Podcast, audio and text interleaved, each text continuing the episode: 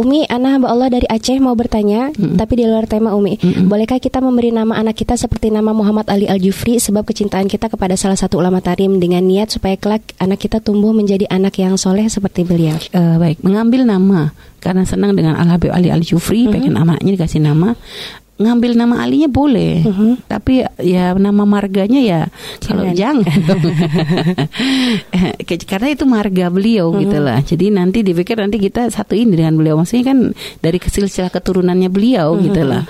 Lain kecuali kalau kayak gini, kayak julukan misalnya Sayyidina Umar ibn Khattab, tapi beliau punya julukan Al Faruq gitu ya. Oke. Sayyidina Umar Al Faruq. Maka boleh misalnya saya ngambil nama anak saya saya kasih nama Umar Al Faruq. Karena Al Faruq ini bukan nama silsilah keluarga beliau, Iya. tapi nama memang gelar yang diberikan kepada oleh Rasulullah kepada beliau. Atau misalnya Sayyidina Hamzah Asadullah. Nah, ini maka boleh kita ngambil. Tapi kalau ngambil boleh nggak saya ngambil Sayyidina Hamzah Ibn Abdul Muthalib Jangan dong. ini kan Nasab. eh, nasab itunya beliau gitu. Tapi kalau ngambil Sayyidina Hamzah Asadullahnya, nah itu diperkenankan gitu karena itu adalah gelar beliau gitu.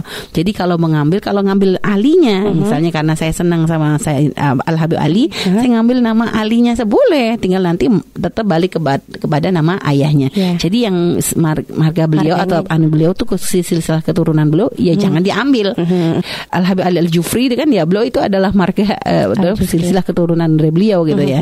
Nah, jadi kalau hanya sekedar mengambil alinya saja diperkenankan. Al Jufrinya jangan. Al Jufrinya. Ah, baik ya. Baik Allah alam bisawab.